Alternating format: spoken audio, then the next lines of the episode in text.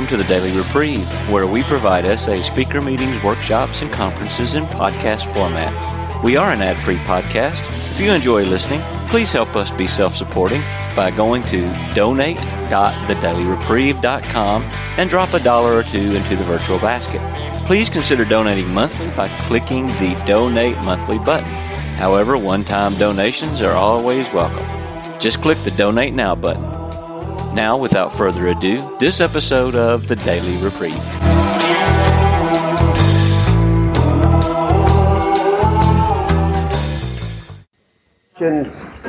You've been such a help to me because your faces are supporting me beautifully.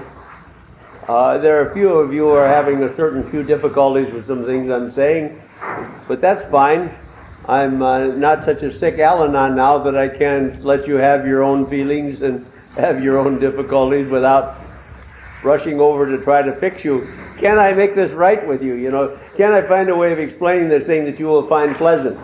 No, thank you. I, I don't want to do that anymore.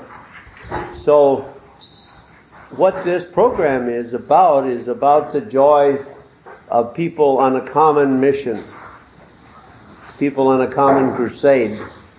And that crusade is not an external one, it's a, it's a crusade of freedom of, for ourselves. Freedom to express the deepest God that's within us. We'll get more to that at, in the last session, but I was looking out the window and there's a beautiful house across the street here, an old stately mansion. But they've had these skinny trees alongside the door planted for decorative purposes, and uh, they got out of control. So here these spindly trees are nearly half again as high as the house. And, and uh, architecturally it looks awful. And, and why did that happen? Because the people in, uh, involved in that piece of property never went to somebody who knew what they were doing in design and said these, these trees need to be chopped back or eliminated and new decorative stuff put in there because right now the trees distort the house architecturally. And why does that happen is because we're all so caught up in our daily melodramas that we don't have time to attend to the real beauty uh, within and without. And oddly enough, we're using those melodramas to escape from the real power and beauty that is us. So that's what we're going to talk about this uh, session is uh, building our programs, uh, I got some help from Glenn, the guy that does the tapes. He's uh, he sits there and listens to 12 step talks every weekend of the year, year after year, and he's just a just a gold mine of knowledge on the on the program. By the way, I need to mention to you one of the most powerful tools here in the oral tradition, the fir- the most powerful two, of course, is the uh, big book and then the white book. But in the oral tradition, we have the tapes, and the tapes are a tremendous tool, and my wife and I have used them extensively for the last uh, 25 years. Um, and the, the, one of the most powerful is Chuck uh, Chamberlain's New Pair of Glasses tapes uh, on the 12 steps. But the other most powerful tool is Tape of the Month from Glenn, which costs uh, ridiculously low $40 a year, and you get a tape every month for 12 months. And we get the best program in the country from a whole bunch of people. Uh, these tapers get to put their heads together and say, which tape are we going to send out this month to all their different tape clients, and they decide on a tape of the month.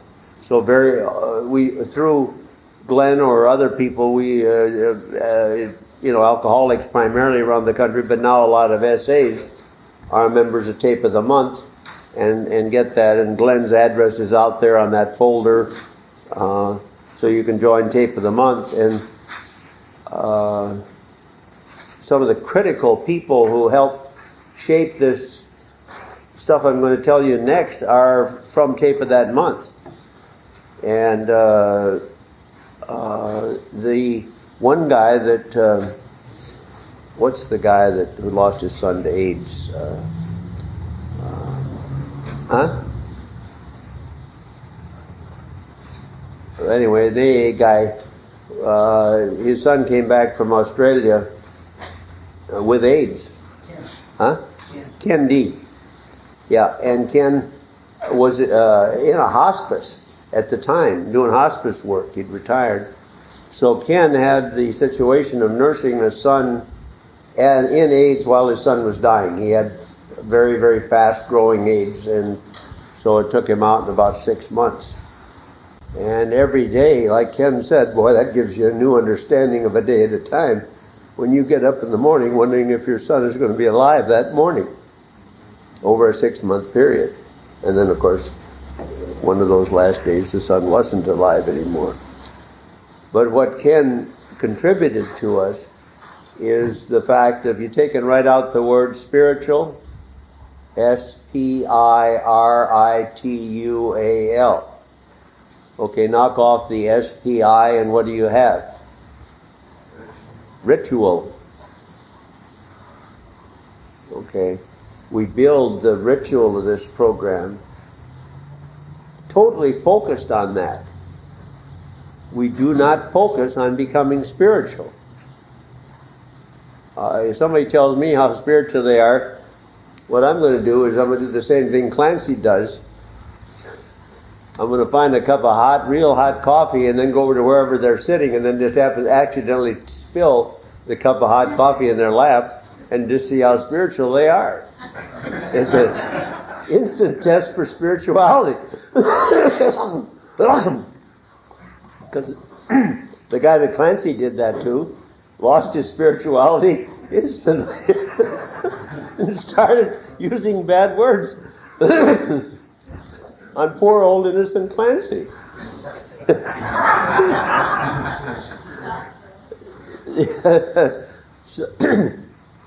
so, uh, uh, that's where uh, you know that's the guy that brought out this ritual stuff. There's a tape on there now. The tape of this month is um, a guy that I've heard on uh, before uh, a year or so ago, but it is so beautiful because then you see a guy come around the second time and you see, wow, he, he's got a stronger program now than he had two years ago. I mean, I can you can hear the differences in it. So it just shows you what a growth thing this stuff is. And um,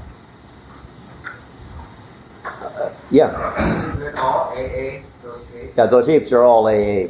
Uh, someday, uh, when we start filling up all the schoolrooms and halls in uh, Sacramento with SAs, we're going to have an SA tape of the month from Glenn, I'm sure. But we're not there yet. Now, the way to way to solve that is is he's got a listing of all the old SAA tapes, so you can just get uh, a catalog from him of previous SA tapes. In fact, there's a, a, a we one of the reasons we have Glenn do this is I'd seen the importance of these of this stuff uh, because of my own study of tapes, and so we worked out a deal with Glenn to, for him to be the archivist, really. So I turned all the early uh, SA tapes that I had over to Glenn. So if you want to hear an interesting set of SA tapes, you go back to the first SA conference in June of 84 in Salt Lake. And you'll hear an interesting thing on one of those tapes. Uh, there's a beautiful gal up front telling her story and crying. And you will hear two clowns from the audience come up and console her. and no, one of those two clowns is me.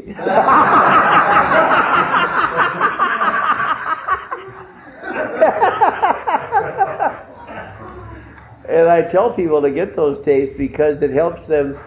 Because you know, uh, a lot of people lust after my sobriety. Well, that's fine, but you shouldn't do that. Uh, I, I see it when we get our chips. They want to be like Sylvia and, and uh, Jim and myself and B and Catherine and be the last ones called up for 1983 chips. But you're not supposed to lust after somebody else's sobriety. you're not supposed to lust after anything. But I, you know, for the people who fall into that trap, I say, okay, go and look. listen to June of 83 Salt Lake Conference and you'll see where we started from. And it's not very, imp- well, it's nice, it's nice and dumb, you know. and that's the way it should be, you know. We were rookies, we were beginners. Okay, and this is how we, each of us have, who chose to, have moved from that time to this time. So here it says, practicing the steps and being a sponsor. We grow further by being of more service, building the ritual of spiritual. I have been taught how to get sober and how to stay sober. Then joy and happiness are side effects. And of course, I wasn't under, I didn't understand that at the beginning because I wanted I wanted spiritual and I wanted joy and I wanted happiness. you can't get them. The harder you get them, the harder you chase them, the less you're going to get them. They're side effects. And so that what we do then is learn to uh, carry this message. Now, the most profound example of that is the story of what happened to us right at the beginning. Um, I came in in uh, March of '83 in uh, Phoenix, and that was the only group that is still that I know of that is still operating. The, the California group had broken down, and the New York groups had been kicked out. Well, we got, uh, and that group had just been changed from SAA to SA just before I got there. And Kent had joined because of an early Dear Abby inquiry. And then came into the group and changed it to SA. Yeah. What was SAA? SAA, Sex Addicts Anonymous.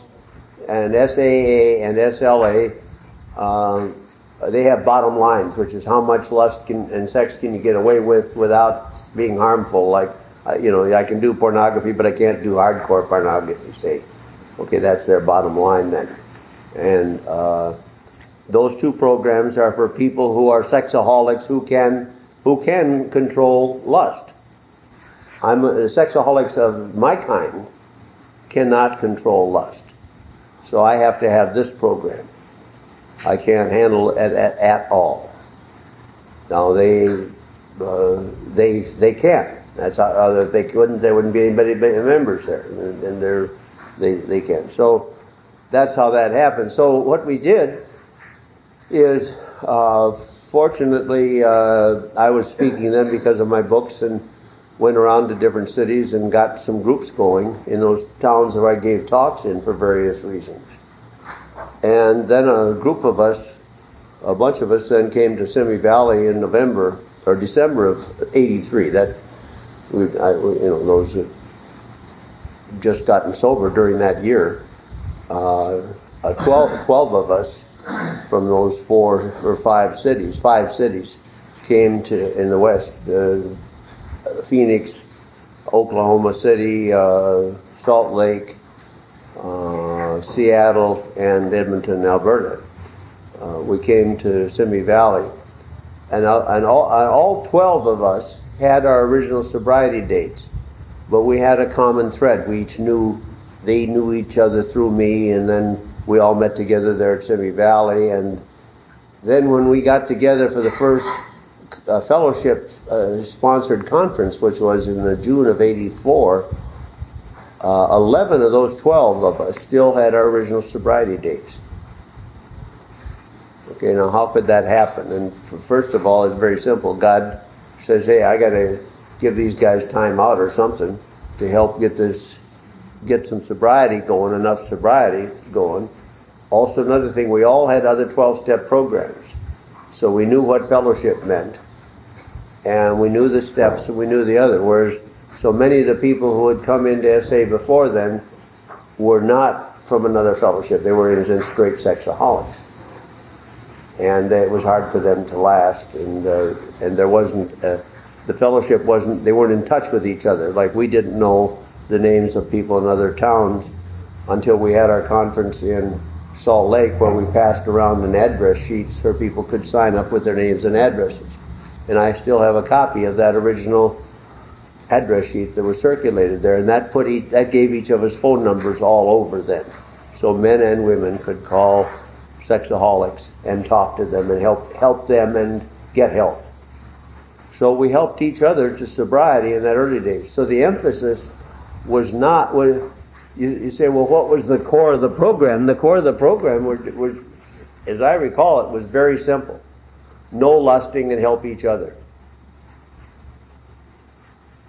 So that uh, that's the best way I can describe how Sexaholics Anonymous got started at the fellowship level. Because all the sobriety that all of our senior sobriety in SA dates from those groups in those dates. So that helping each other is the key, and, and like I said in the earlier session, this to some degree that's taken away from you by the diffusion of responsibility because there are a lot of other people who can help. Back then, when there were two or three people in each town, uh, we had to hang close together. There was nobody else to do it, and and and we called for help a lot, and we called each other for help a lot, and offered help to each other a lot. So it was. Um, to me, lust and service were the two critical things in that early formation. And of course, that goes then right, uh, that's the heart of the ritual. Because it's, it's, it's reaching out, it's saying the newcomer is, is important. Our primary purpose is to help others recover.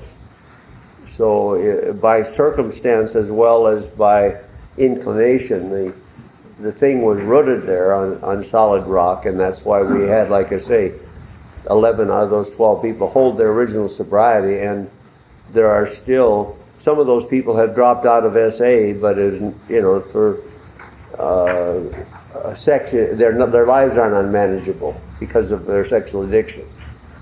So that uh, I think I made forget I forget just what the number is. There's I think there's a uh, of the of that uh, 11 who were sober in June of '84, continuous sobriety.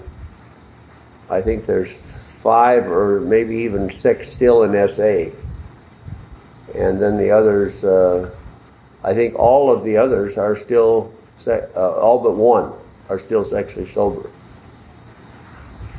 So, you know, by some, you know, definition. Because uh, I'm in touch with, with them in one way or another. So, uh, and, but you know, in the last analysis, how do you explain it? There's, it's, it's impossible to explain. It just, that's just the grace of God. No, it's, it's like luck.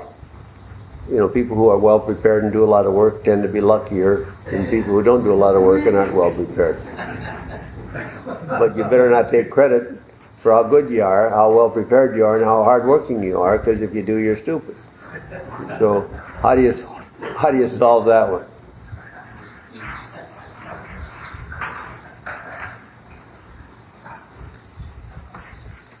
Okay, so let's talk about what good old Ken tells us is the ritual of practicing these steps.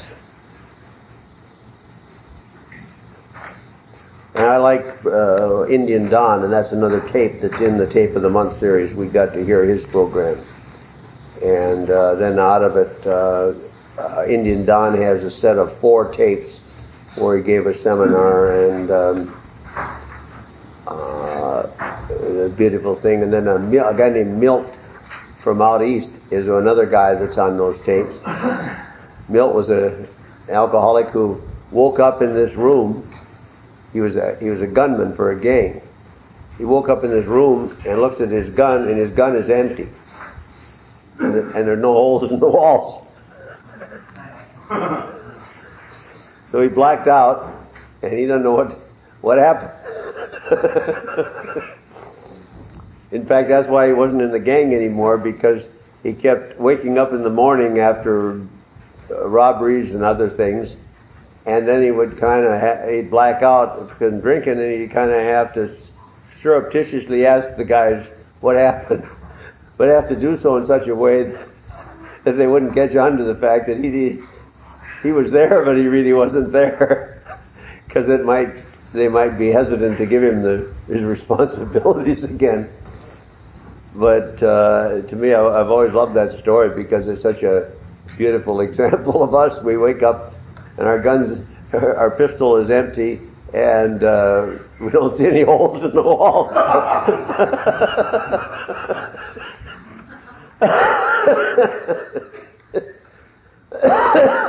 We're crazy.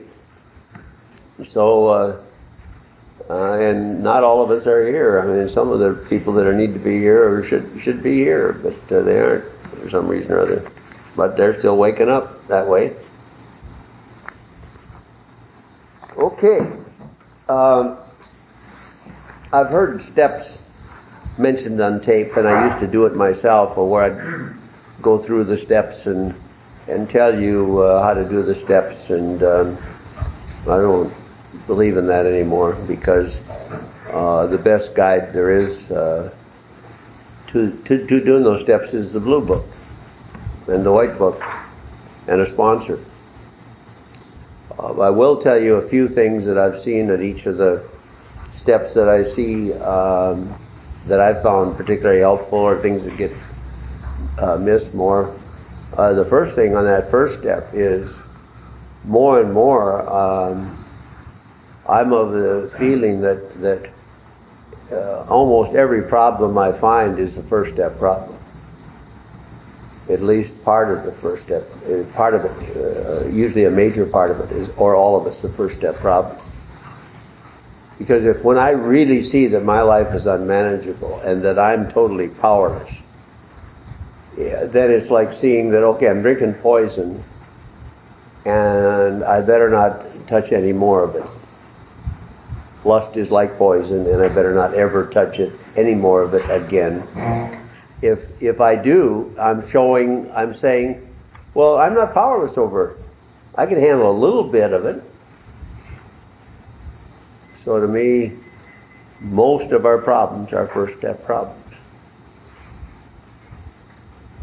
If, and if, if lust makes my life unmanageable, then I must not handle any of it. If I'm handling some of it, I'm saying, well, yeah, I can handle some. I'm not powerless over it, and my life is not unmanageable because of it. And I would say, oh, oh, oh, tell me about it, will you please? You know, and then tell me why you got that awful expression on your face. And tell me why the whole aspect of your body is like a whipped dog. Um, Vince used to say about himself, he said, I was a pulling slave to alcohol. I'd never thought of that expression before, but what's a pulling slave? Well, when the when the people well, when the Mormons, the way the Mormons got out here, they were pulling slaves in a sense, but not really. But they were doing they did what pulling slaves do, which is they hooked a uh, hook, you hook two Mormons to a cart, and they pulled their carts out here. And uh, there have been some poor people who plowed with the humans, pulling slaves. Okay, so that was the expression he Vince used from the old days. Uh, been, and it applies to me. I was a pulling slave to this addiction, and any place that wanted me to go, I went. And I was doing it voluntarily, in the sense that nobody had a gun to my head. The addiction was got the job done. On the second step, the thing that I see in uh, one of the, the uh, tapes from Glenn did a beautiful job of this. This gal was having trouble with a concept of God, and he said, "Well, he said simple. Write out a God that you would like to have, all of the ideal qualities of a God you would like to have." And she did, and then handed it back to the guy. He says, "Yeah, that's God, all right." Only it's way better than that. And and what the point the guy makes is we God's kindness and goodness and majesty is so far beyond anything we can comprehend that we can't begin to even write it down. So I've used used that exercise with some people. had a little trouble with one guy. He didn't go, to get the point. He kind of got mad and told me that, well, he had a God bigger than anything I could conceive of. And his God was a God of such majesty and awe. And then I made the mistake of asking him, well, if that's the case, you got that kind of God, how come you're acting out? and he said, well, I'm not anymore, or something like that. And so he and I went round and round on that one. But um, I'm not convinced. Uh, he's got he got a beautiful ability to talk it, but I haven't seen any behavior that says to me that that he's in that he has contact with that God that he describes. Because it's one thing to kind of guess there's a God like that around, but the other other part is a contact with it. Because if you don't have any contact with it, what good is it, and how can it possibly restore you to sanity? You know, maybe you see a God that's so powerful he restores other people to sanity, but that's no value to you. And Vince, the old AA guy, was the first guy that helped me see that. He said, because uh, I had the kind of God where he sorted the sheep from the goats, and the sheep went to heaven, and the goats went to hell. And Vince says, "Hey, you ain't you ain't got a God that's any good to you here on earth." He said, "Your God is just good for you on the other side." You need a God that's some good for you here on earth. And so what, uh, that, I just opened my eyes. Well, what the heck do you mean? I thought my conception of God was all there was. I was so, so egotistical that I thought what I knew about God was God. and the idea that my limitation my knowledge of God might be a little bit limited Oh, come on now. How can that be? Can't be. So he opened my mind up, and uh, so finally, then, then of course that's an advantage I had when I got here, is I had gotten more of a kind and loving God who's was uh, totally concerned about my welfare, my my good long-term welfare. Uh, not that I have a, a, a ton of money in the bank, kind of welfare. Some of you guys maybe will have that and can handle it, you see. but so far, this child has not uh, proven himself worthy of handling that kind of thing. So, uh, uh, so I had uh, when I came, I had uh, I had solved or cleaned up that problem some. But that's uh, a, a big part of that issue. Is most people don't have a God that they would in their right mind turn their life over to. Because it's a vengeful, punishing, harmful God with no power. Well, why would you turn your life over to that? So to me, that's a, a, a real critical issue in that step that you're going to have to work out with your your reading and your big book and your sponsor and stuff like that. And then on the third step, that's a tough step be that again the uh, Indian Don's idea that a circle really helps, but it seems kind of vague. Turn your will and your life over the care of God, and and all of you have done that already. I can prove it to you. The answer is you wouldn't have come if you hadn't. Who in their right mind would give up a beautiful Saturday morning to come to listen to some old idiot from Montana talk who hadn't turned their will and life over to care of God? It's simple. Another way I can tell somebody's done a third step is when they start on four. No one in their right mind would do a fourth step, so they must have turned their will and their life over to the care of God.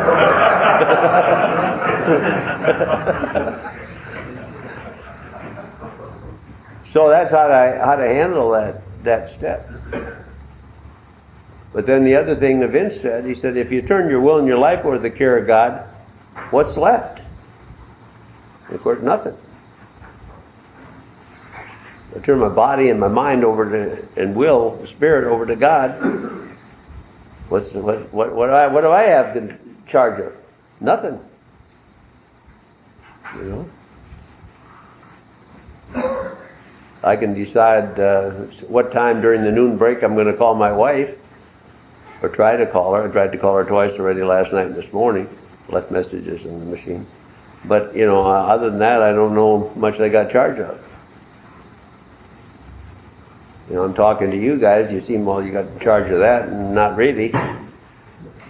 Because if all of your faces turn black instantly, you watch this cat move in a different direction instantly. Because if all your faces turn black instantly, you know, I'm striking out. And I'll just quick say, whoops, what happened? And I'll get back in the bath.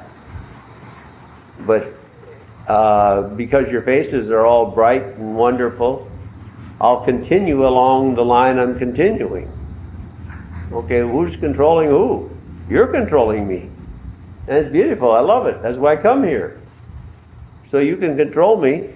And then what's going to happen? I'm going to be one of the most avid listeners to these tapes. When Glenn sends me a set of them, I'm going to be hardly wait until I can get get to play them so I can find out what I said.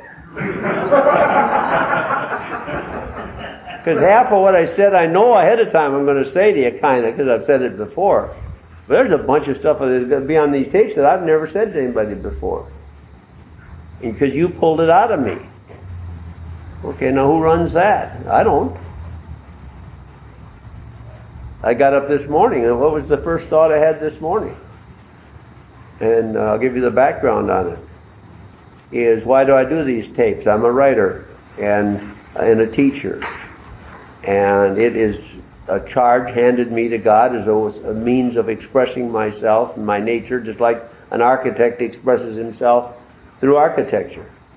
Okay, I express myself through written works, but uh, it's impossible to do that in the 12 steps because they got a nice protection against idiots like me, and that is you can't have something written unless it's conference approved.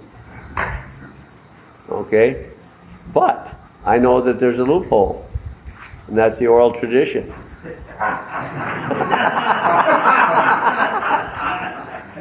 So I know I can I can write my book to you of what I have learned and carry on the message and do my part of what I have to do, which is I must carry the message. Okay, I can do that in oral tradition to you.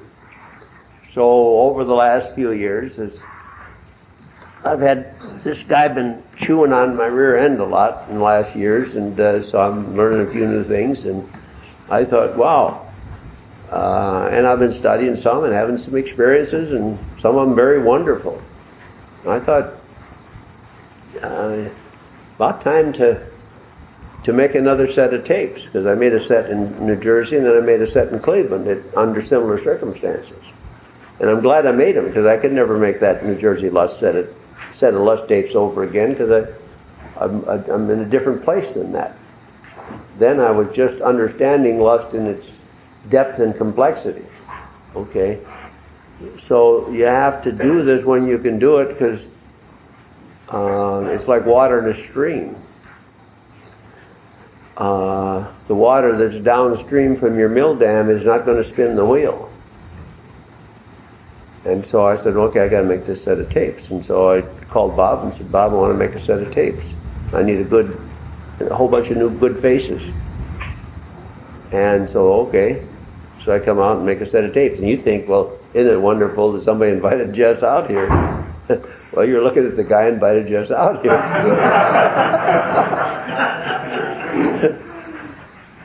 so, uh, with that preamble, I get up this morning, and what's the first thought in my mind?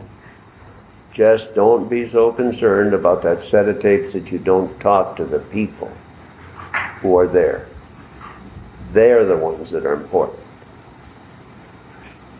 and the set of tapes are the side benefit, just like happiness is a side benefit. So that voice says to me, hey, buddy, you address the people who are there. And uh, so it is that contact that we gradually develop with the God of our understanding.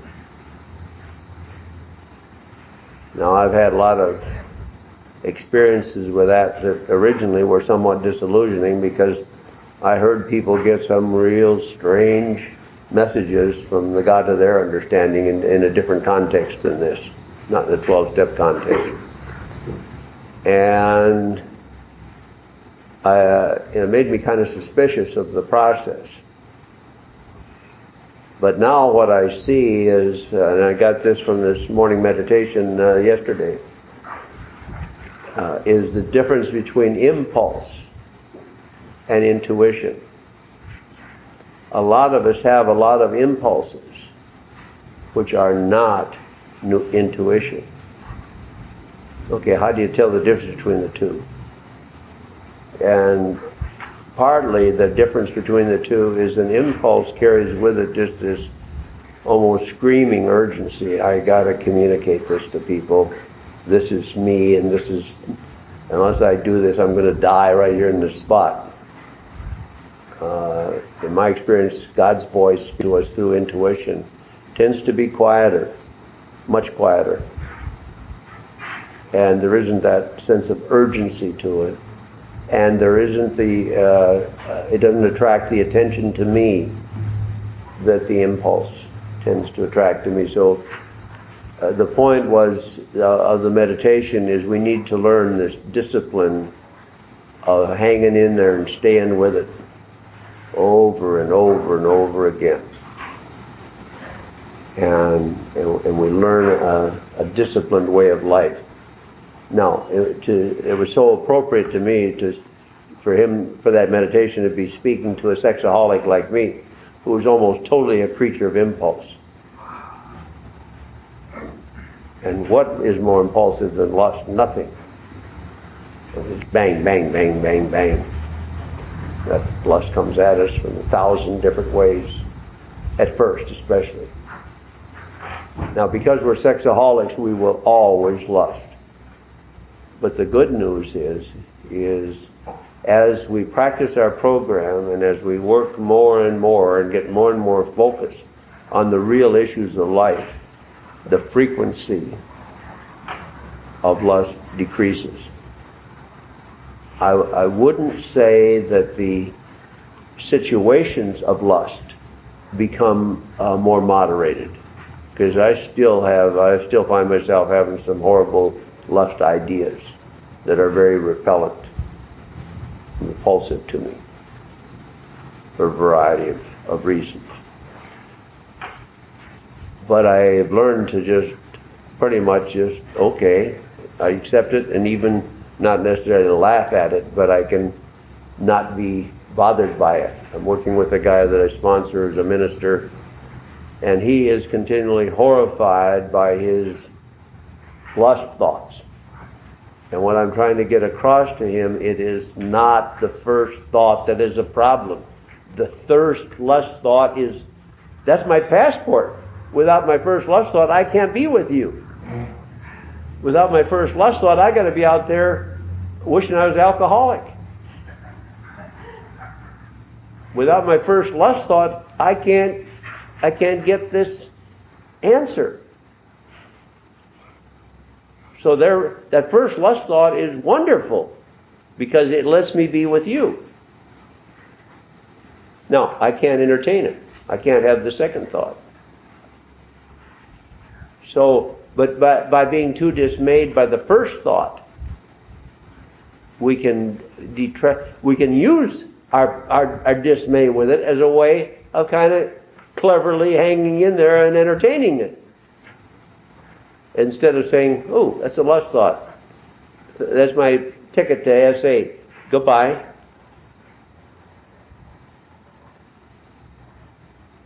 And that's a lust thought. That's my ticket to SA. If I play with it, it's my exit visa from SA. Because it's another analogy that I find is very helpful is this, this thing is like a toboggan ride to hell. Uh, we got where we live in snowy country, so you put a toboggan up at the top of the hill. As long as that toboggan is on flat ground, you can sit in there all day long. It ain't going to go no place. But you take that toboggan where there's any kind of incline, and them are a thing uh, greasier than a greased, slicker than a greased pig. You put that any kind of incline, and you're gone. Now, if you got the slightest amount of tilt to the ground, you can stop a toboggan by digging your feet in and stopping it before it goes. So you, you, you can get away with a lust thought or two without going down sometimes. So the person says, Well, I get away with lust every once in a while. And the answer is, Yeah, you do. but you go to the bottom every once in a while too, don't you? Well, yeah. Yeah, but I don't want to leave it. Well, hang around. Or just get out there and get down. Don't waste your time half measures in it. Because all you get with half measures is nothing. Half measures avail us nothing. We stood at the turning point. We asked His protection and care with complete abandon. Here are the steps we took, which are suggested as a program of recovery. But if you ain't ready, get down. Just lust your brains out. So you do get ready, or die, or somebody shoots you, or something, or they lock you up. No problem. No problem. But don't bother us. Don't come around. we want people who, who want this program. If I got to drag somebody in here, I got to drag them all the time they're here. And I spend my time, I waste my time. I can run with 20 of you or run with 100 of you having fun, doing like what we're doing now, easier than I can drag one of you. Okay, why would I fool with dragging one of you? I know why now. In the old days, because it helped distract me from my own program. It helped keep my wife from saying, you got to get a good sponsor. You know, it helped keep her from doing a lot of those things I didn't want to hear, but they, they didn't work. They were just short term fixes. So this program is merciless. You are either in or you are out. You are either free or you ain't. Somebody brought up something to that effect. John, was that you? Yeah, I talked to, I'm John Sexton. This is in the, uh. John, can you come closer? Yeah, yeah, come on over here, John. This is in the big book Alcoholics Anonymous. Just sit right here, John. Yeah, thank you. Yeah, This is more better. Maybe I should be making a coffee. Anyway, that's a bump check he's doing. Anyway, uh, this is in the chapter to the wives. It talks about a slip first. It says, though it is infinitely better that he have no relapse at all, it has been true with many of our men, it is by no means a bad thing in some cases. Your husband will see at once that he must redouble his spiritual activities if he expects to survive. You need not remind him of his spiritual deficiency, he will know of it. Cheer up and ask him how you can be still more helpful. And farther down the page, it talks about uh, this is important if he gets drunk or whatever, acts out sexually. Don't blame yourself. God has either removed your husband's liquor problem or he has not.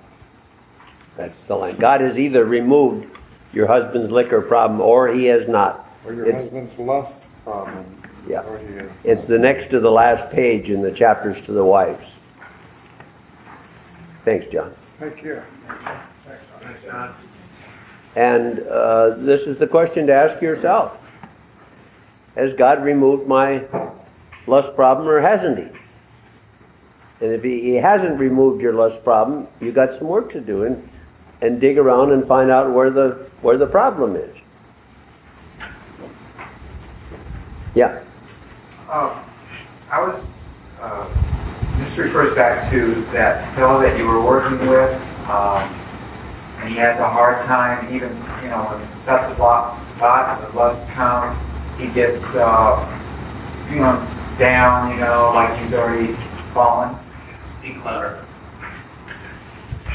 That used to happen to me early on. My my uh, attempts to get sober uh, with alcohol, and it's coupled with pornography, so that's an ongoing addiction. But just the thoughts would come, and that just having the thoughts would be enough to say, well, I'm already I've already lost the battle, you know, and I really feel Okay, like I've already committed the sin. You know? Okay, that's the that's the point I'm trying to make to you earlier. Your first lust thought is not losing the battle. Right. The first lust thought is winning the battle. It's using that thought to say to yourself, well, it's hopeless. I might as well get on the toboggan. It ain't. That's the lie right there. So the first thought is not the problem. It's the second thought. But what I found in the years of, of recovery I've had is what I was really dealing with was my unwillingness to accept my alcoholism or my sexuality. Yeah, I didn't I didn't want to accept it, and it was pride that kept me from you know accepting it. But one, now I'm in a place where I've owned it. Uh, I realize it's a problem. It hasn't gone away, and it's allowed me to not get so upset when I have my first lust thought. Right. I just say, well, what do you expect? Let's get going on recovery. You know, let's Right. get going on the solution. Okay, so you're saying, okay, you, we accept I am a sexaholic. Right. Uh, I saw this guy uh, pulling into this driveway in a dark uh, street. So I knew immediately that that guy was driving in that driveway to have an affair with that woman that lived there. Okay, how did I know that?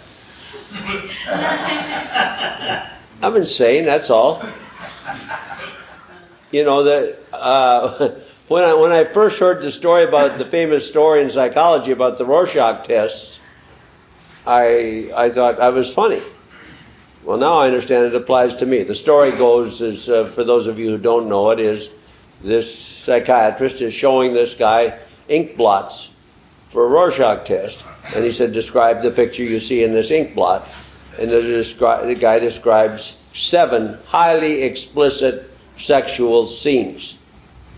And the, at the end of it, the psychologist said, he said, My gosh, he said, you really see things from a sexual standpoint, don't you? And the guy said, Well, uh, why shouldn't I? You're showing me all these sexy, sexy pictures. Where's the sex? Okay, so in the acceptance, the old timers in AA were telling, pounding us in this all the time. In the acceptance lies the solution. In the acceptance lies the solution. Now, at first, it is a grudging acceptance. I have never seen anybody say, Hallelujah, I'm a sexaholic. Isn't that, isn't that wonderful? no. You come, I, you know, I'm at that place, but you don't get there quick. You go through, you know, your, your country. Oh, I don't want this. I don't want this. Why am I this way? God must have slipped when His hand made me. This is perverse. This is awful. To have sexual images about people in your family or something like that, this is awful. Someone like me shouldn't even live. Okay? That's where we start. Then we come to a grudging acceptance. Ooh, I guess I'm one of them sick, sickos, one of them sicko sexaholics. And I got to go to those ugly meetings. And then later on, we say, Yeah, I got to go to the meeting, it's helping me. And after a while, we come to the point of saying, I don't have to go anymore because now I want to. Once you want to, you don't got to anymore. I know a guy seven years sober, one of my sponsees, and he's just on the bubble of whether he's whether he really wants to go or not. And he hasn't jumped across from having to go and having to help others and, and focusing on improving them to all of a sudden wanting to go.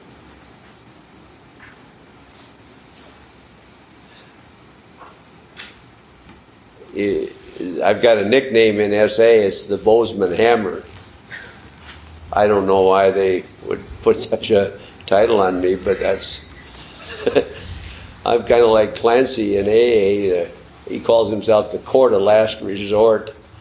He'll wake up in the morning and a knock on the door and go there and he sees a speeding car leaving and here's an alcoholic on his doorstep.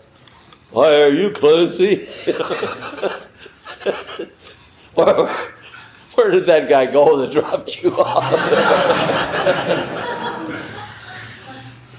but uh, I've been fortunate. I've been able to say some things once in a while to somebody that kind of got through to them. And but I, you know, I can't fall into the trap of thinking I'm some, you know, miracle cure because I'm not. Nobody, not, nobody, nothing's a miracle cure. And funny thing is, the more I think I'm a miracle cure, the less chance I got to be one. I got to understand always who it is that's doing the work, and not me.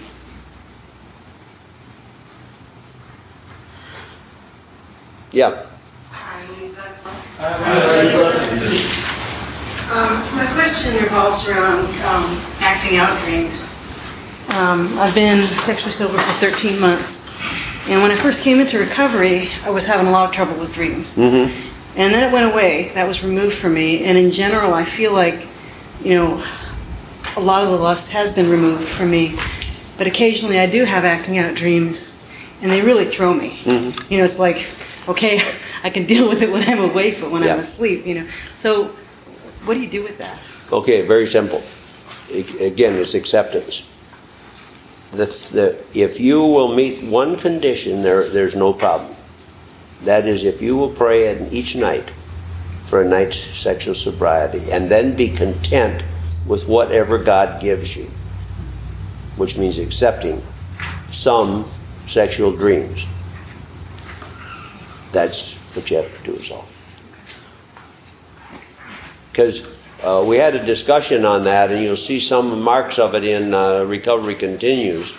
But there was some view that uh, uh, a um sexual dream or a night emission was a loss of sobriety.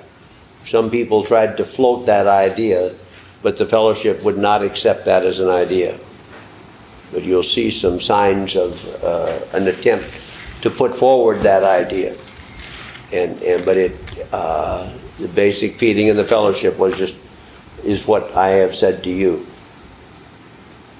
Uh, now this is a fellowship where we got you know there's a everybody's got not just one opinion but each person got about five opinions of their own so you can't say it's you know unanimous but that's the feeling so now one one of the things I'd say to you is I've had some interesting experiences with that in the sense of uh, further along in recovery, I started getting, I'll never forget the first time this happened. I was in a situation that was in a dream that was about to be sexual, and just before it got to be sexual, I heard this voice This is not part of your program. And I thought, My God, you know, because I'm a psychologist. And to see that the uh, program had penetrated to the unconscious and subconscious parts of my mind was just a startling thing. I knew the psychological uh, importance of, of what had happened. Now, I didn't think uh, I didn't think there was that access to that. Okay, and I've had that happen some other times, and I've had to talk to other people that have had it. But then also, I think I don't know how long it was. Uh, sometime in the last six months, why I had a, uh, a dream that was sexual and enjoyed it. uh, now, it wasn't because I intended it. Now, uh, again, the, the people say, "Oh, I got a loophole. I'll go to bed hoping I get a nice sexual dream every night." And I say, "Oh, poor me, I can't help it, and I can't do any better than that."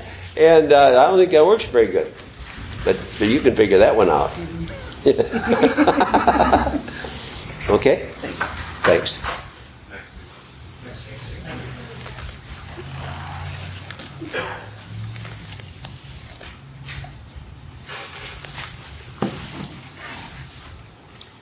Um, I'll go on through the steps there. On four and five, I found a thing that is just a tremendous idea and really scared me for some of the fourth and fifth steps that I've done. When, uh, when uh, Indian Don told about his nook and cranny list, where Frank, that guy who sponsored it, and and I and you need to check your nook and cranny list for God's sakes to be sure that everything that you've done is out in the open. And then, secondly, as sponsors, you need to ask people, or you need to tell people, as Frank told Indian Don, put down all of the nook and, the dark nook and cranny stuff. And then to help your sponsees when you're doing a step five, and by the way, to me, all step five should be done the, with a sponsor. To me, doing a one with a priest or a minister is just insane. I mean, they did that in the early days because they didn't know. But uh, who is it who needs to know more about, who knows every, who is it who really needs to know everything about you? And that's your sponsor. Now, that's my opinion, but uh, that's what I follow in every, with everybody I work with and everybody I sponsor. But when you're listening to a fifth step, I think that thing that that guy did to Indian Don is a real important thing where you put out a couple of things that are really ugly. Like I talk about having sex with the cow or something like that. And that helps them see, okay, yeah, this is, we're playing deep here, we're playing honesty. It, what level of honesty are we talking about here? And uh, you put out some experiences that are obviously hard for you to put out, and the guy feels it and he knows, oh, okay, I got to reach down into the nook and cranny stuff. Oh, I got to reach down into everything.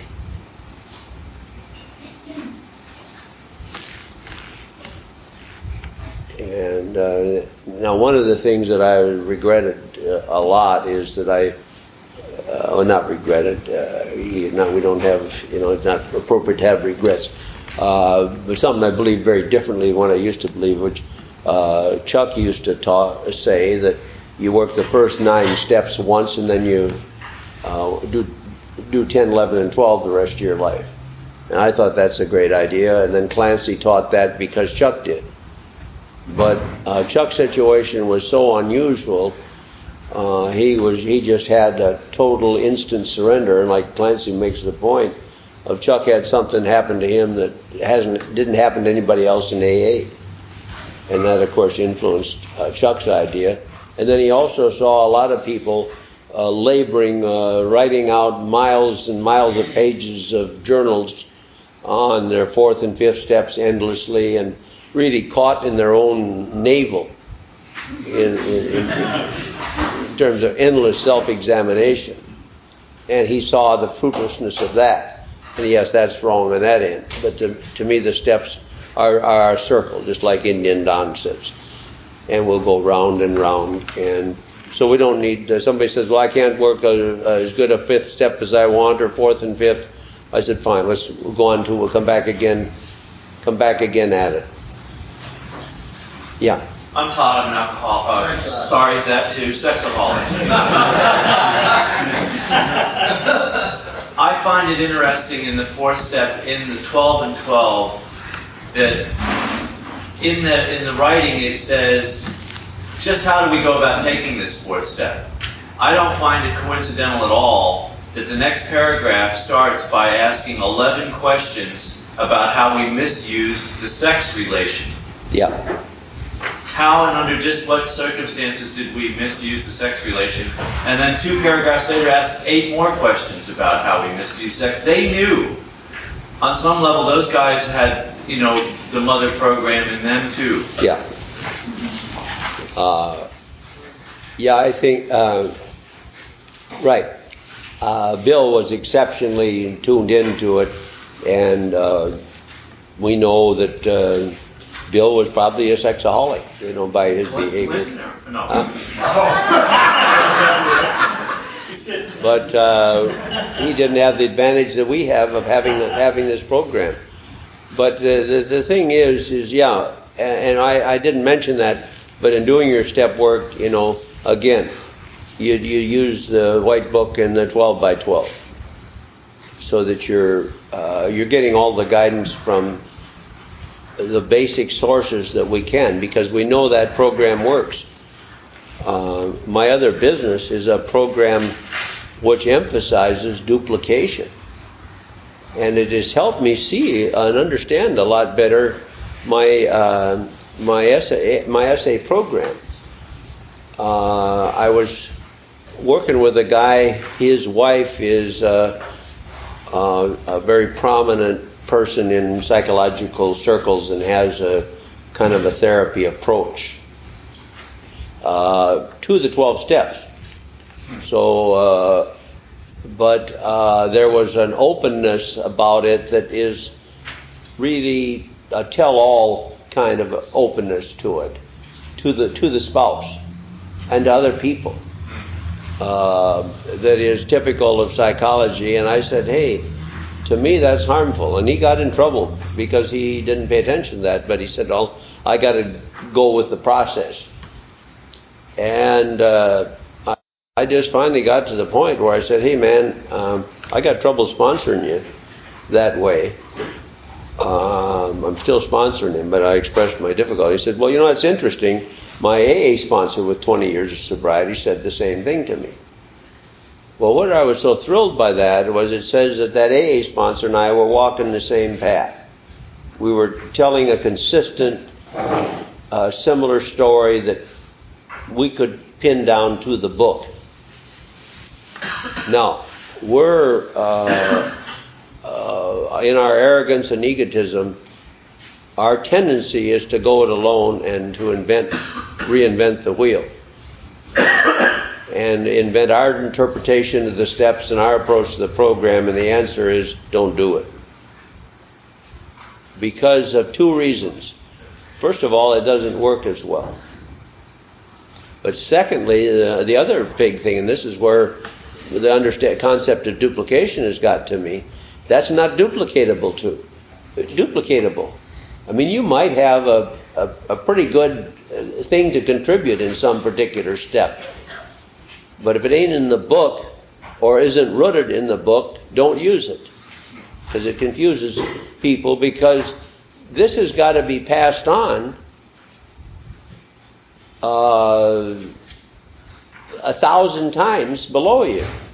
The person you sponsor has got to sponsor somebody else, and under them somebody else, and that process goes down a thousand steps over the next 50, 100 years, or, or, or, thousand years. You've got to, you got to stay with with what worked for the early guys. Uh, so we keep it keep it alive in that way. It's the most effective and it is simple. And then the person sees you. Well, hell, this, this idiot that's sponsoring me, all he's doing is reading this stuff out of the uh, A Big Book and the White Book and the 12 by 12. I can do that.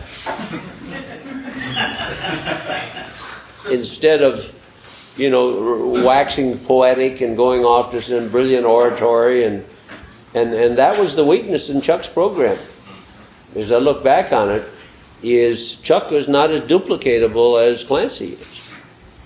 Because nobody, see, Chuck was in on the original founding of the Church of the Religious Science. He and Ernest Holmes were, uh, you know, uh, helped each other a lot there. And Chuck would go into the bar and wax poetic, and he was known as the, you know, the philosopher. He had trouble getting people to listen to him because he'd be such a drunk, stupid jerk that uh, they say his philosophy must not be very good. But Chuck had this immense background and this immense mind. Um, when nobody nobody's got that, and sure he was exceptionally beloved. But again, that's why I like the tape of the month. Because here's a cross section of Because when we early did our tape work, we didn't have tape of the month, and we were listening to certain select people. So maybe five or seven uh, top, of the top AA speakers were the people we listened to most of the time over 15 years. Okay, the tape of the month shows us a whole bunch of approaches. Guys like Ken and Indian Don and others, and they're all just doing what the big book tells us to do. Not all, uh, you know, they're, they're doing that. They're staying, staying true to that, and it's working for them, and it's working for everybody they're working with.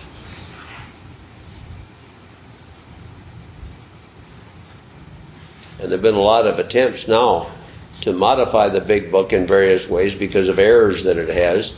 And in fact, you can find quite a few books like that on your bookstore. Now, I was horrified recently at, in Hastings to see how many books there were. I think there were five to ten books in that area. uh, and people trying to make the steps easier to handle. And uh, I don't know, I'm sure they're helping some people, but there's a, a huge flaw in it, and that's the flaw of duplication. And and maybe they will start roots that go down just as deep. Fine, it's uh, this is where I have to go, and there isn't anything wrong with the other. It's just not for me, and it's not for anybody that that I work with or who the people who work with me are working out of that basis. And then this also lets us all speak a common language here. We all are having the same approach. So you don't go out of here saying, well, I, I like Jess's approach, but I didn't like this guy's or that. This is not Jess's approach. I'm sure there's some individual flavor, just like a cook takes the same recipe and bakes a cake and she gives it a slight individual flavor, but it's uh, still vanilla cake, you know.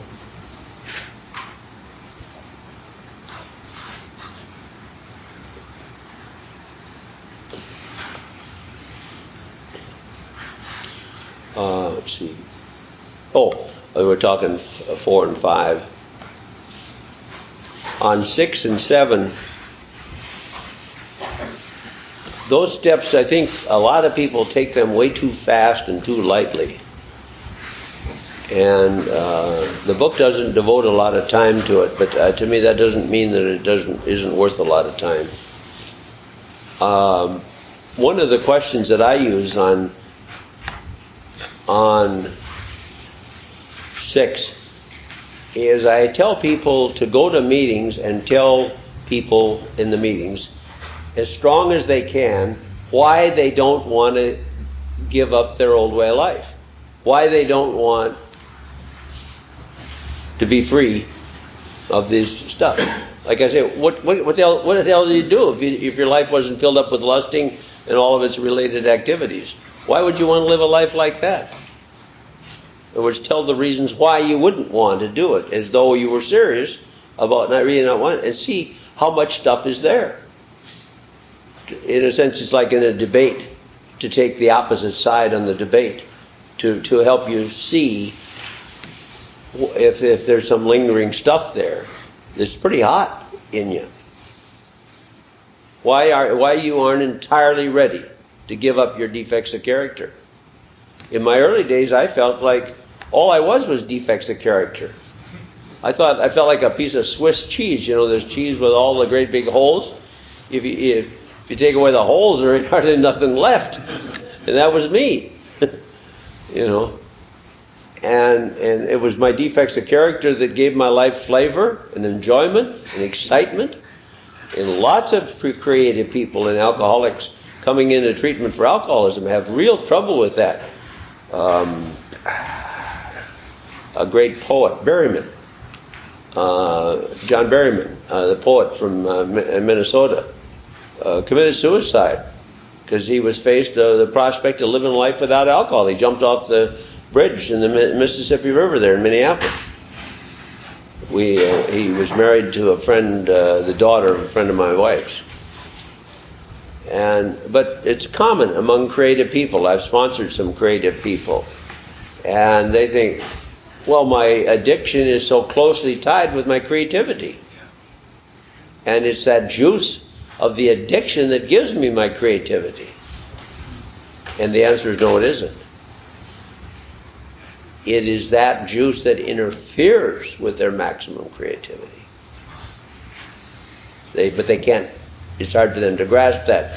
But by focusing on why you don't want to be entirely rid of your defects of character and focusing on how empty your life would be that way, it helps you see uh, what, what, the, what the junk is around this uh, cluttering up the landscape that you need to get rid of.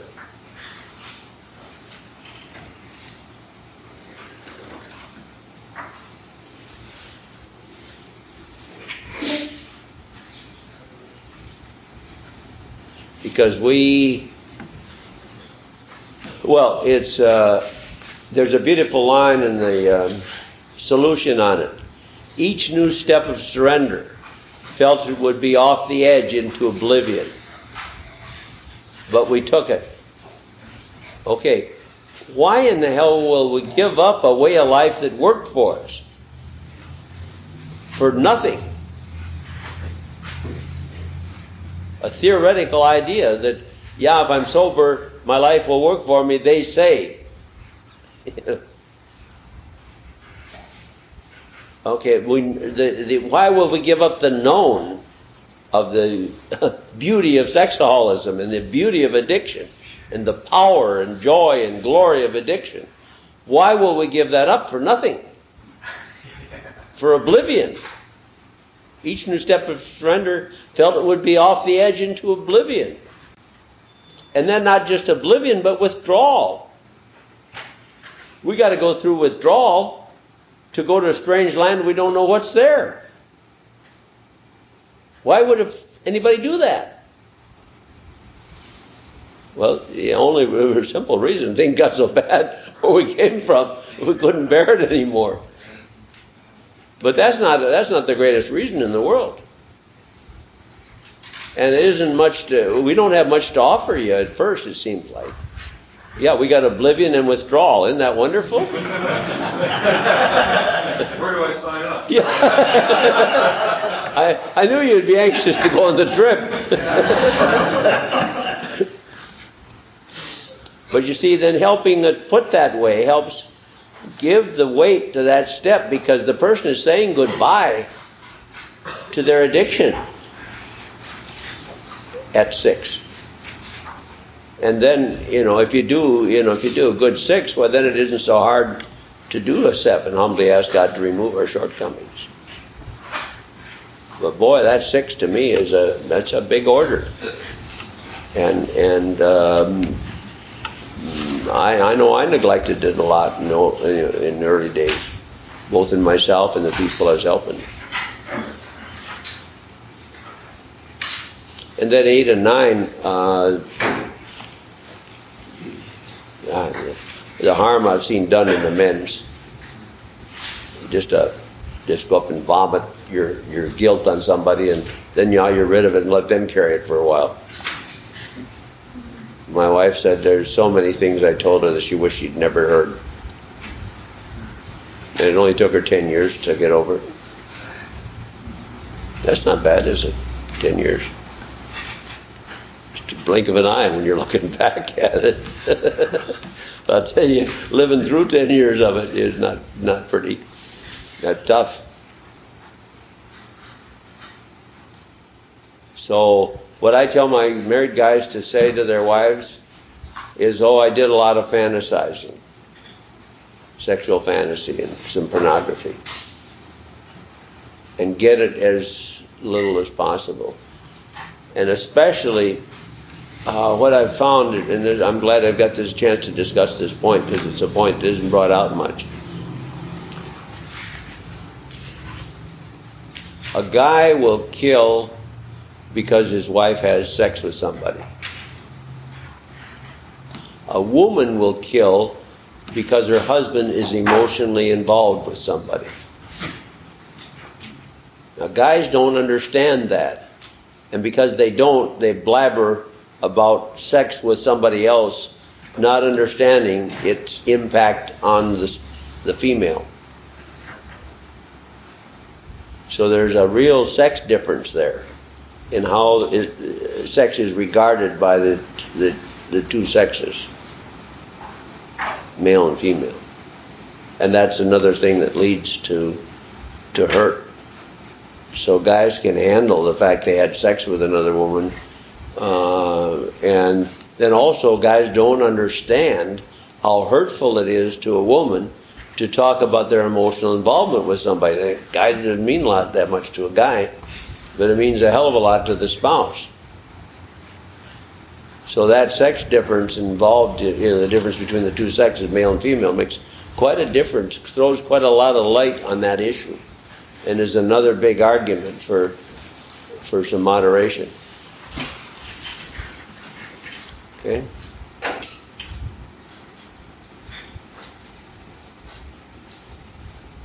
And then on on uh, the minute you understand steps as a circle, then 10, 10 11, and 12 don't have the same uh, uh, importance that they do because you're as you work the steps in the circle, you get a better 10 every time, and you're you better at 10, and 11 gets better, and 12 gets better.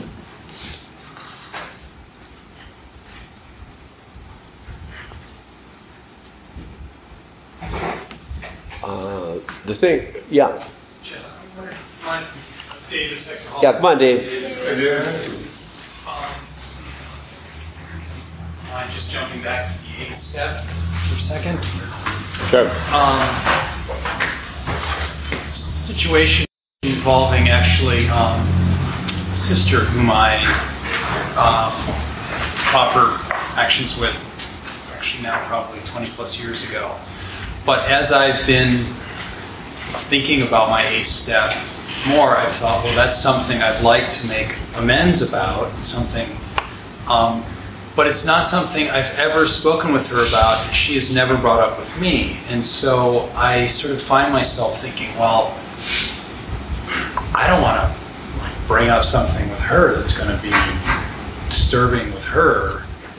So she, I mean, I, I just feel kind of caught. I, I want to sort of make amends to her, Yeah. take responsibility, but I also don't want to disturb this other person's dealing with Right. happened. There's a wonderful answer to that, and I'm glad you brought it up because it needed to be covered.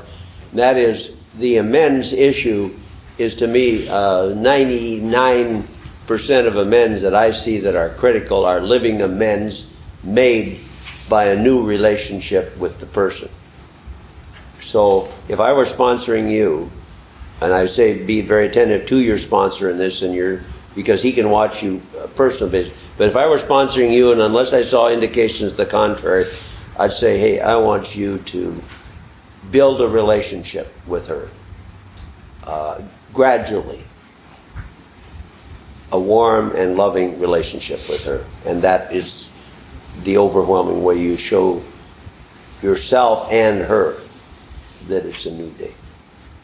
And then only if you showed signs of some real difficulty, if there was a, a lot of lingering, if you kept coming back to me and, oh, Jesse, that deal with my sister still bothers me, you know.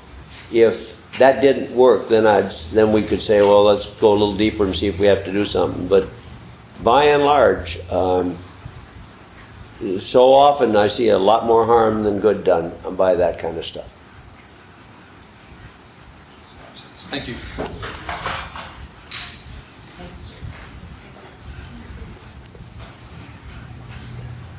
Um, I guess you know ten speaks for itself, and and eleven that conscious contact with God that is uh, to me is, is just developed gradually and inevitably, and and it comes by doing these kinds of things, and and to me the big thing that happens in us is. Uh, we wonder. I, I used to think, wouldn't it be wonderful if I if I had uh, God's knew God's will for me? Well, now where I am at today is um, I, I can't begin to work fast enough to do God's will.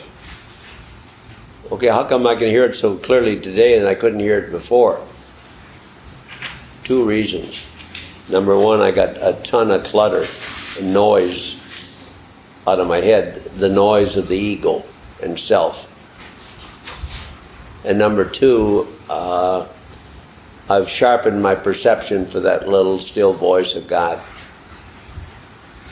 so that uh, all day long I'm getting, you know, just real clear, just like that voice this morning. Hey, Jess, don't get so involved in those tapes that you forget the people you're talking to. That's, you know, and that's happening all the time now. But that's a result of the program, you know. Uh, so my only answer, if you want to hear God's voice more often, the answer is just work the program, get your clutter down. Well, what steps is that? All steps. Now, another part of that, of course, is getting the power to carry that out. And that's got to come from God, too. And then on the last, last one is we have got to carry this message and we've got to practice these principles. And if there's one statement I hate to hear is, well, I can work this program in here with you people, but them earth people out there, they don't understand it. What a bunch of garbage that is. If this program is really working in here, it'll work out there. In fact, if you can't take what you're learning here and take it out there, there's something wrong with what you're doing in here. And this program is to change our whole life, not just our life in meetings.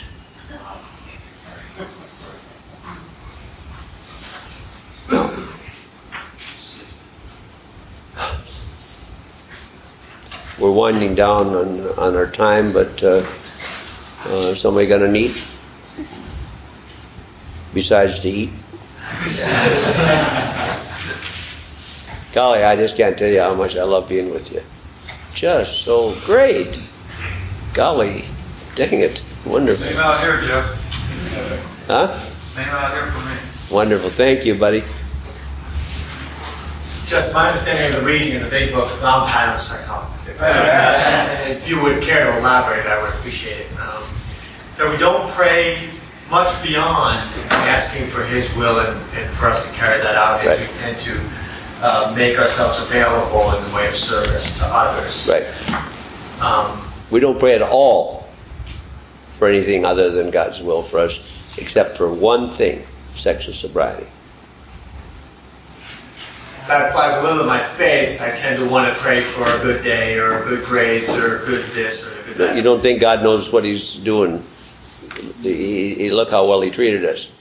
Now, on a rainy day, I, I, I don't notice whether it's rainy or sun shining, whether it's hot or cold. They're all days. One advantage is when you should have died and didn't, you ain't ever the same, and your days look different to you. So I've had an advantage you haven't had yet. But it helps me see. So the answer is everything is beautiful. God, God will call me up and say, wife just died. I say, hey, good. I, I don't do that all the time, but but but it, it sometimes it gets kind of bad in that direction. but we had uh, kind of show you something about that is it it it distorts your perspective to be in that area that you're talking about. Uh, a guy called me, uh, son jumped out a seven story window, 20 year old boy, college student, kid killed himself a week ago. And he'd he heard a couple of my tapes. And he talked to me once or twice before, and he called. And we were talking, and pretty soon we were laughing. He said, Dang it, Jess, that's why I called you. I knew you'd make me laugh.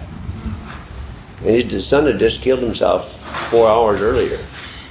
Okay, if you're in the area of you know what's best for this world and for you and life, then you're then you're missing all that stuff. You got to be the other place. I got a question, Jess. Dennis. Yeah, Dennis.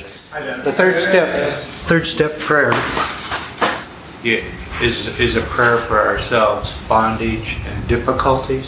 Yeah. Do you believe that? Do you believe that has to do with uh, our addiction? Uh, God, I offer myself to you to build with me and do with me as you will. Relieve me of the bondage of self. Yeah, that's that is something we can pray for.